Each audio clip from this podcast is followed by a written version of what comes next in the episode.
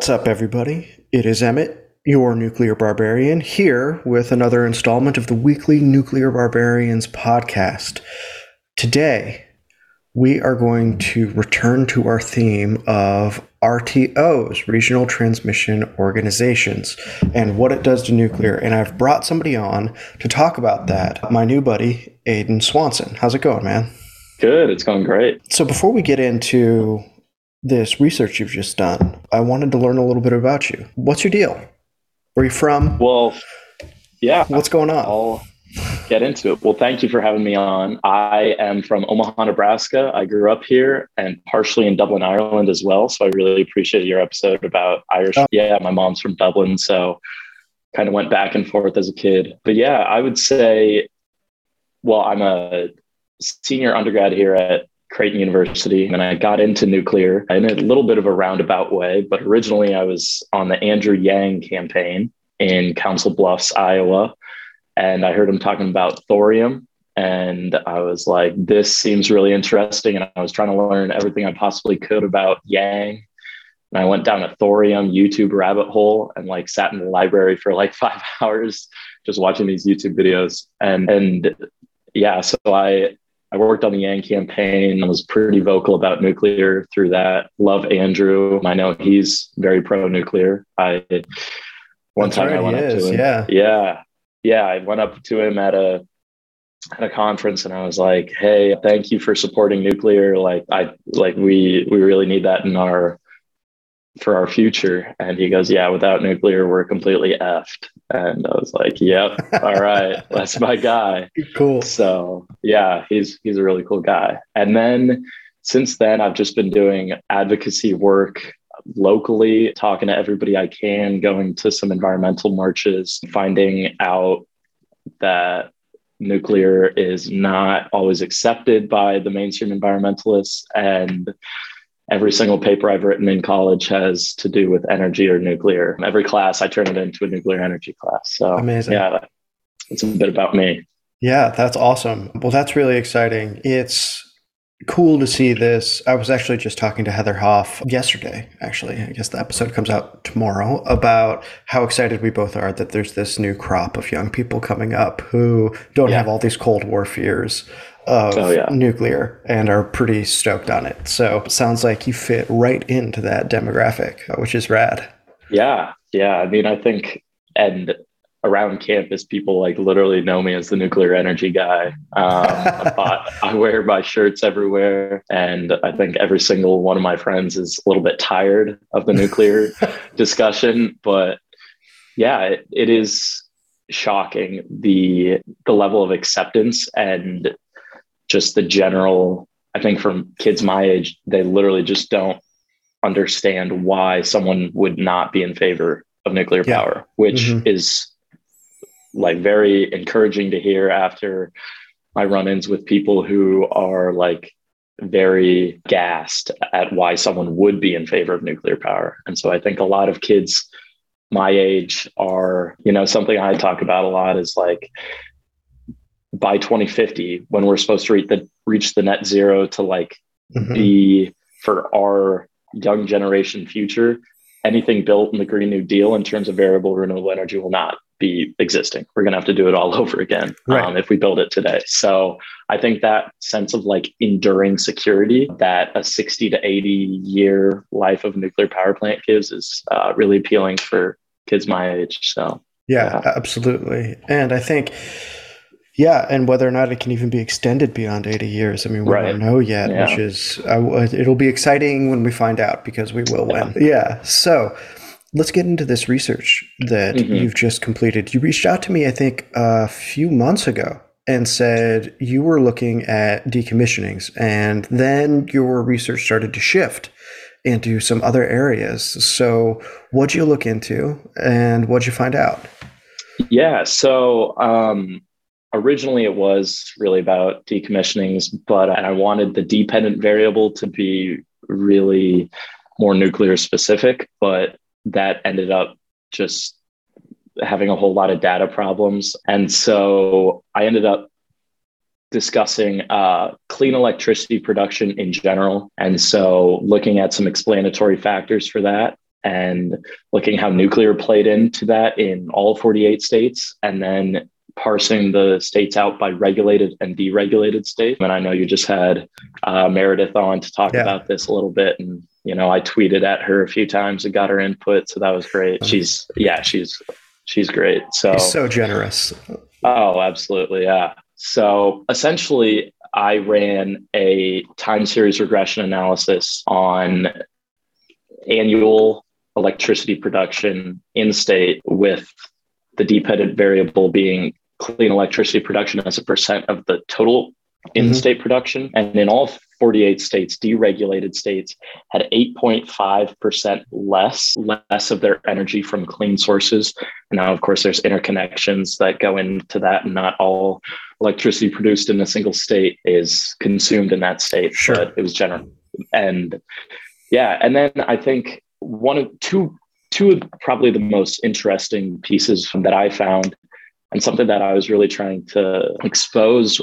I mean, obviously, you're not supposed to go into research with uh, necessarily pre totally. preconceptions, but I mean, I think the literature is very supportive of this. So it was part of my hypothesis. But that natural gas pricing in deregulated states, because as we all know, natural gas is, has a lot of synergies with integrating renewable energy onto the grid. And in the deregulated states, generally, the production is profitability dependent. So you've got if the natural gas price is high, one would assume that less natural gas would be used in a deregulated state, or at least the use of that would be less attractive. And so I found that like a $1 increase in the price of natural gas resulted in a 1.14% decrease in electricity from clean sources, essentially saying that in deregulated states, their clean electricity is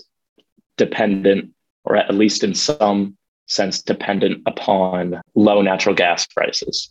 Which wow. I found very interesting. And that was significant to the 95% level.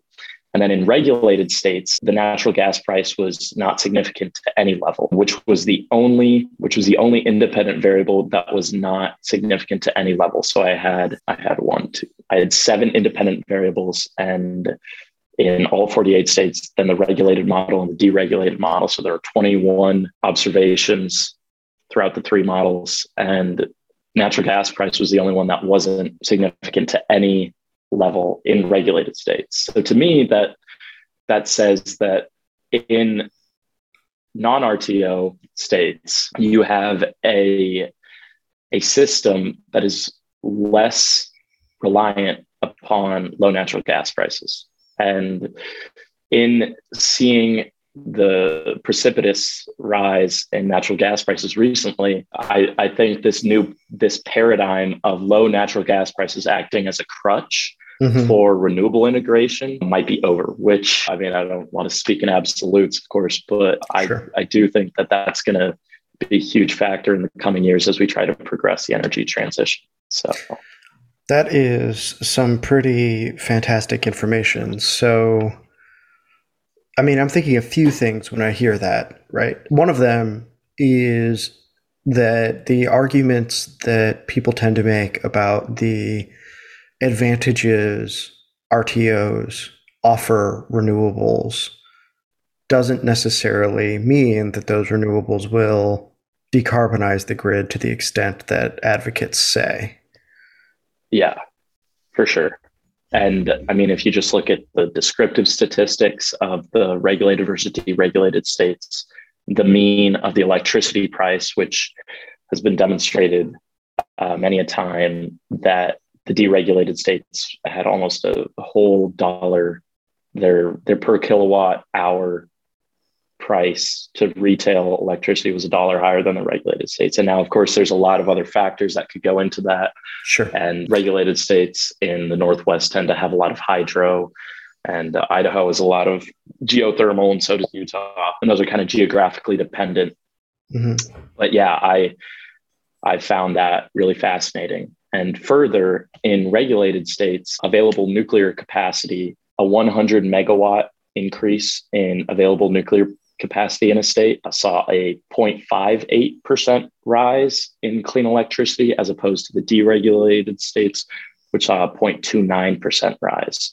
So if you have, at least this is what the the research is showing, and of course it's not encompassing of every factor, you would see that regulated states incorporate nuclear capacity more efficiently into their grid, mm. considering that the same increase in nuclear capacity is correlated with a higher percentage increase from clean electricity. And so I a lot of that I think has in my opinion and previous research previous research and opinions describe, you know, you've got this integrated resource plan and mm-hmm. renewables inherently are difficult to integrate onto the grid.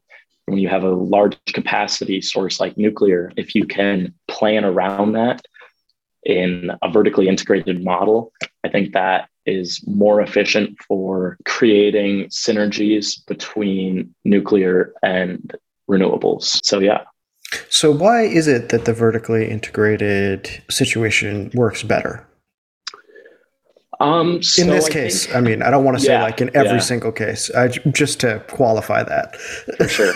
yeah. Yeah. No, I, I mean, I think both models are, you know, flawed to a certain extent. I mean, nothing is perfect, but yeah, we're really talking know, about trade offs, right? Right. Yeah, yeah. I mean, and that's everything with uh, policy. Like, yeah, any policy implemented is going to have new problems. You just hope that those problems are more fixable than the previous problems. Mm-hmm. And I, I think people don't really accept that that no policy is a silver bullet. But mm-hmm. in you know, gosh, I think there was there's a, a paper written about forget the author right now, but uh, it was really instrumental in my understanding of price floors and the pricing mechanisms in the wholesale electricity market.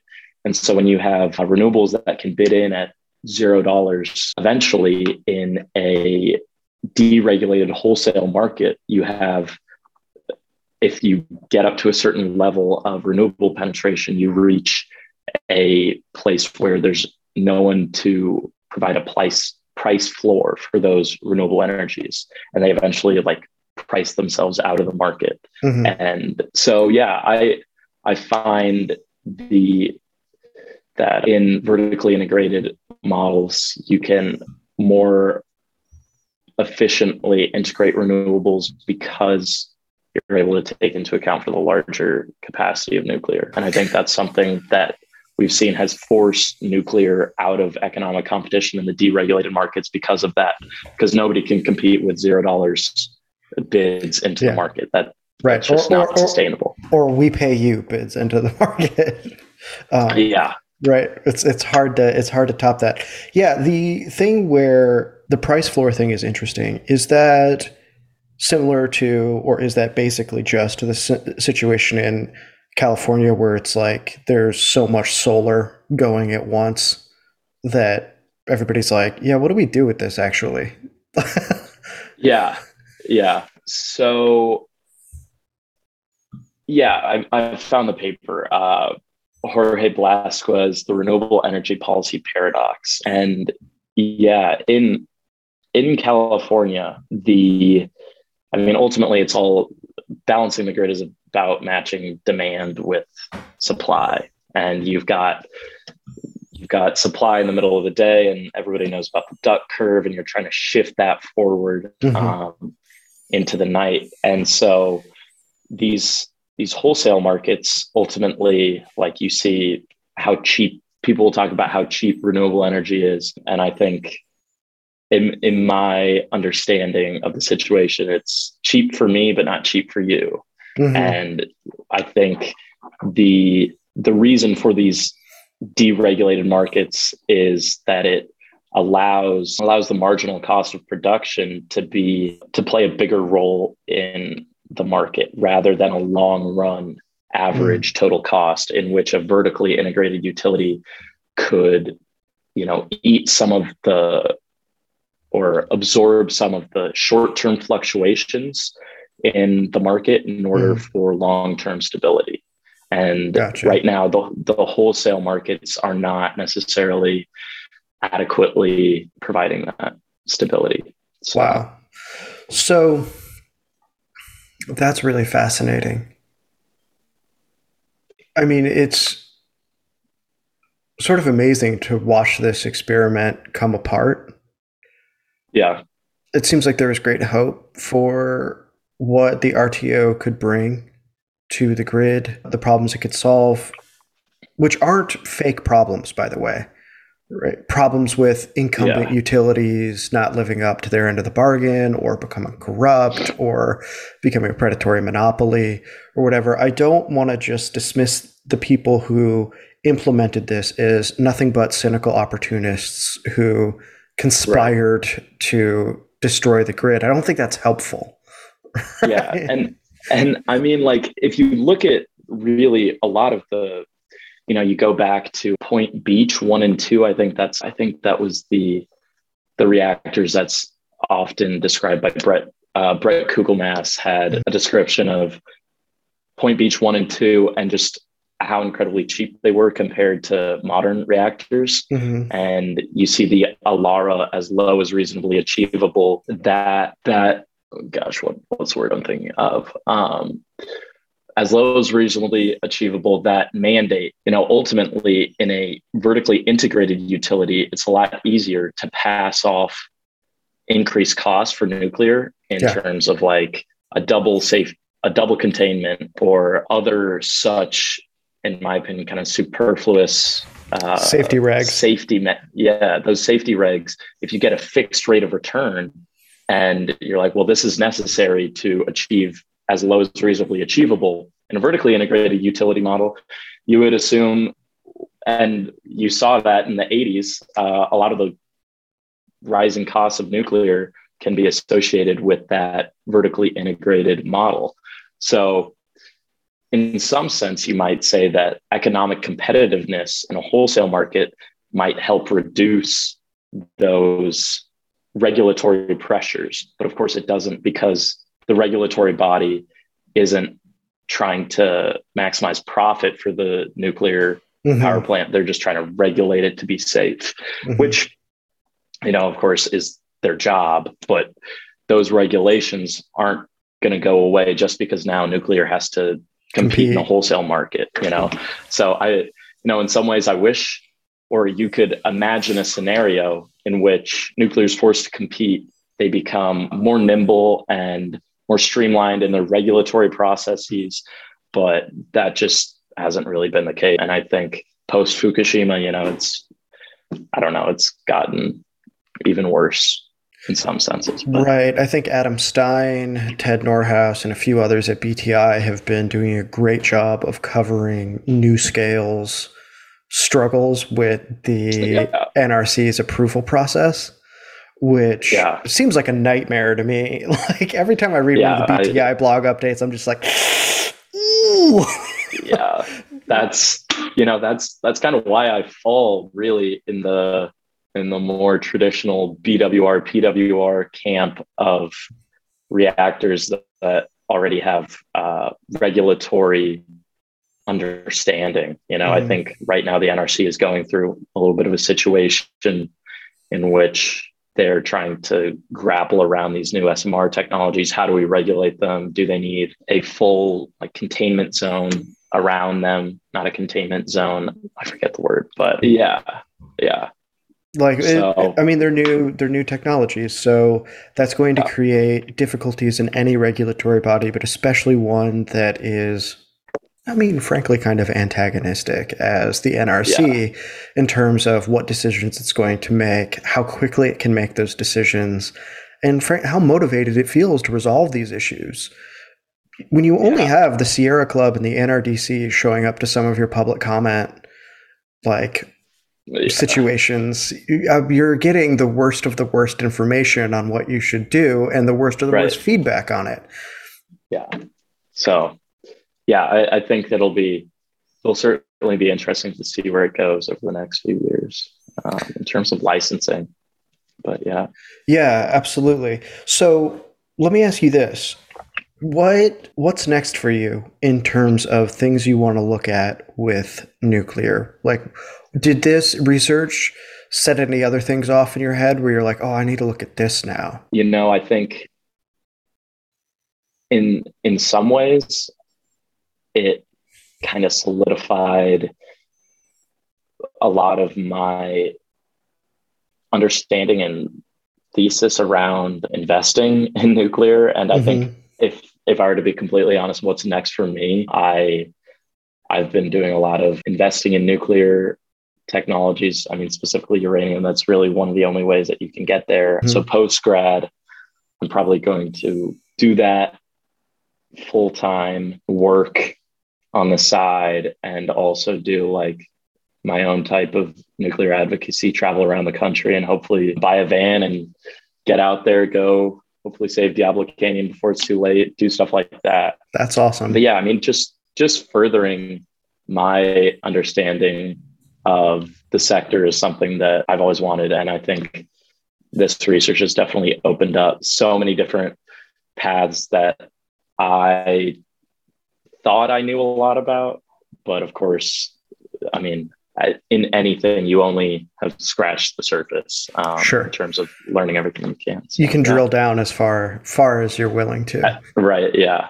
Yeah. so. yeah. So, I have sort of a generational question to ask you. Mm-hmm. I see. Help me. I'm an old millennial. I'm a crypt keeper on the internet, yeah. um, ancient as it is, and I feel like I've noticed two dominant strains in how your generation Zoomers feel about the future.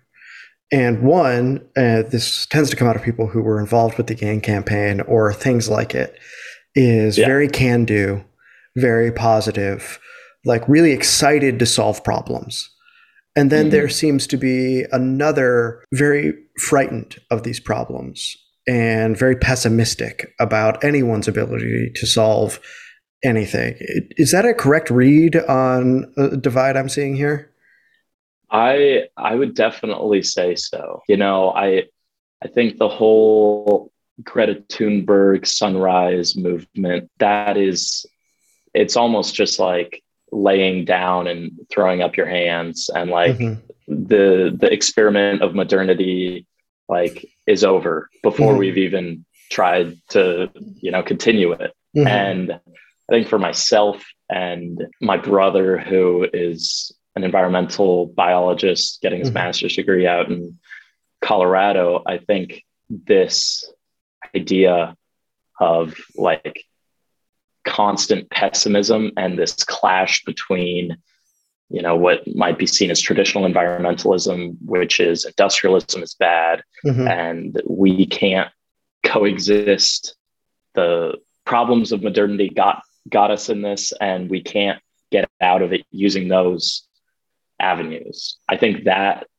is really tiring for people who like really want to solve the problems and I think there's a path dependency that we're on right now mm-hmm. and whether or not you like the idea of living by yourself in a commune where you grow your own food and whatever mm-hmm nine to 10 billion people in the world cannot do that. Yeah. You know, like yeah. that's that's impossible for every person to do that. I mean, you can go do that because you live in a wealthy country and you have that privilege, but not everybody can do that. And if we're looking to feed this many people and you know have everybody have a decent standard of living, we can't go backwards. Like, mm-hmm. and so yeah, I definitely think that that is something that I struggle with. I think I'm pretty optimistic about mm-hmm. the future. I think, you know, I, I personally struggle with like looking at the trend of humanity getting wealthier and wealthier and people rising out of poverty, life expectancy rising. And then mm-hmm. I dug deep into one sector in terms of like energy. And mm-hmm. I'm like, what are we doing? Like, we're all so stupid. Like, yeah. this is, you know, and, and so I think in some ways that that is a little disconcerting. Yeah, especially when I'm like, how many other sectors do I think that were, you know, do I think that the answer is like plain and clear? And then if I were to dig down, it turns out that everybody's just messing it up. But I think the the wisdom of the crowds, and I think like the idea that people feel like we're messing it up is an integral part of getting better. Um, yes. Yeah, yeah, I think I think that's true too. What both of the strands have in common is, I think, a healthy skepticism of existing institutions and how mm-hmm. they're discharging their duties. Absolutely, yeah, yeah. I yeah, I don't. I still feel that my generation is like far more open to different ideas, but I do think that it's going to take a while before. Yeah. Um, well, and you don't want to do the thing either where I think this was a mistake that previous generations have made where they, it's sort of easy to be like, well, the, the kids get it, so they'll solve it. Right. We can't have that type of mentality. That's what's so wonderful about you and I talking and you mm-hmm. consulting with Meredith on some things. Yeah. Is that this really needs to be an intergenerational moment because generational politics really only get you so far. They become a meme very, mm-hmm. very easily. And it stops yeah. feeling like you live in a society where like everyone has duties yeah. and responsibilities yeah. to each other, you know? Yeah. And I in in many ways, I think that I think everybody kind of feels this way about politics right now, and just that everybody's looking for like the easy solution. The buzzword, you know, I I was listening to AOC talk about the Keystone XL pipeline, mm-hmm. and she goes, "The reason we built the Keystone X pipeline is to export natural gas abroad." And you know that's something that she really said and a the keystone xl pipeline is primarily to import oil from canada yeah. not natural gas not to export it abroad and i'm like this is this is the woman who wrote the green new deal mm-hmm. like and you know and many people feel is the is you know yeah, leading voice on this yeah our, our energy future and that was just shocking to me. Like mm-hmm. I, you know, I got like incredibly upset. I was like, what are we doing here? And a lot of my my friends just felt like just shut up. Like, okay, whatever. But you know, we do need like a real sense of moderating, intelligent, like uh voice that is not going to play the political partisanship game and is is gonna like do what's right regardless of whether it follows the party lines and i think that's that's why i felt so strongly about yang i didn't agree with all of his policies but sure. i felt that he was a discerning individual at mm-hmm. least and yeah so. well, he was obviously inspiring to everybody that worked for him yeah you know I, sure. I mean when I, I live out in la and you know, every time I saw Yang campaign stuff, because there was a bunch of it out of here, like everyone was just pumped. Like yeah. they were they were very enthusiastic. And, you know, when I look at all of this, I think you're right that we need people who are moderate, or I would say sober in their psychology yeah. about what's going on. You know, we don't want to fall into the the golden mean fallacy where whatever is moderate yeah, in the middle is yeah. necessarily right but we we want somebody who has who has prudence right mm-hmm. who has has the virtues of leadership yes. but we would also need and i think this is what's inspiring to me about your work and the things you want to do is an increase in energy literacy in general like yeah. the way energy is has been so memeified that it feels impossible for a lot of people to get into it or to understand it, or they think they already know because of the way it's been memed. So I'm hoping that, I mean, I feel like there's going to be a return to energy politics over the next five oh, to 10 years. Sure. Yes. And I hope that's a great opportunity for us to increase our understanding of just energy system basics. Not everybody needs to be an expert but we could stand to have a better handle society wide on what the hell we're actually doing with things right. like the grid.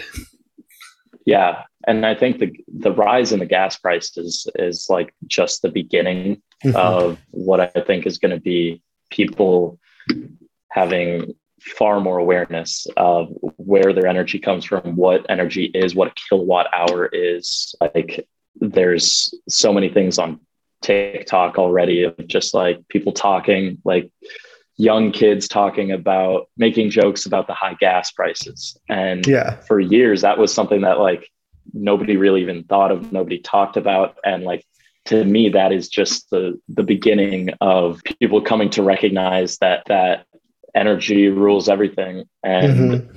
paying attention to energy policy and maybe maybe like stopping the Keystone XL pipeline might have a great veneer of morality and whatever but mm-hmm. you know if we see these continued rise in oil prices i don't i don't know how many people are going to all of a sudden feel so morally satisfied. Yeah like yeah. like ultimately you know, it's poor people who are more exposed to these price increases and mm-hmm. to to deny them of cheap energy is um, really to deny them of you know a, a valid a validating way of life that allows us to move when we want do all the things that we want and i think i feel that i feel the same way about people not wanting to finance energy projects in Africa, which I that's been a big thing that yeah, I've it's so felt. criminal. I was like, oh my God, what are we doing? Yeah. Yeah. Yeah. No, I mean I, I think the thing that people don't fully appreciate is that being poor is expensive. And mm-hmm. that's because of proportionality. Yeah. yeah. That's why yes. you're more vulnerable to price increases because things are already expensive for you. You know, I've lived near the poverty line and you know, you're praying every day you get in your car that there's not something wrong with it or that your tire doesn't pop or whatever mm-hmm. because mm-hmm. you don't know how you'll be able to make rent if that goes yeah. up. And the way small fluctuations can really impact your ability to even feed yourself. So I think you're right about all of that I totally support energy projects in Africa. I think some of the COP stuff about putting a damper on that is absolutely insane. But more importantly, I think we got a lot of positive work to do, and I think we're going to do it. Yeah. So for sure. I, I want to thank you for coming on, man. This was really, really great. And I hope it's the of first course. of many conversations. Yeah, absolutely. All so right. before you. we go, where can people find? Yeah. So I talk a lot about uranium investing and energy and the intersection between that on Twitter at Memdee Capital is uh, is my energy page. Um, mm-hmm. My personal page is probably a little bit less interesting to folks, but yeah. So Memdee Capital talk a lot about uranium. I've been doing that for two years now, and it's a great way to you know leverage what i think a lot of people who are listening to this podcast already probably appreciate which is the the relative benefits of nuclear power that will be exposed over the coming decades i think you know able being able to monetize that for yourself and to put that back into the community and to hopefully create positive change through through your investing in mm-hmm. uh, uranium and energy and understanding that is something that I'm really passionate about. So Memdee Capital. Yep. All right, great. Well, people can All find right. that in the show notes. Aidan, I'll talk to you later. Everybody else, stay strong, stay sharp, and stay radiant, my friends. Till next week.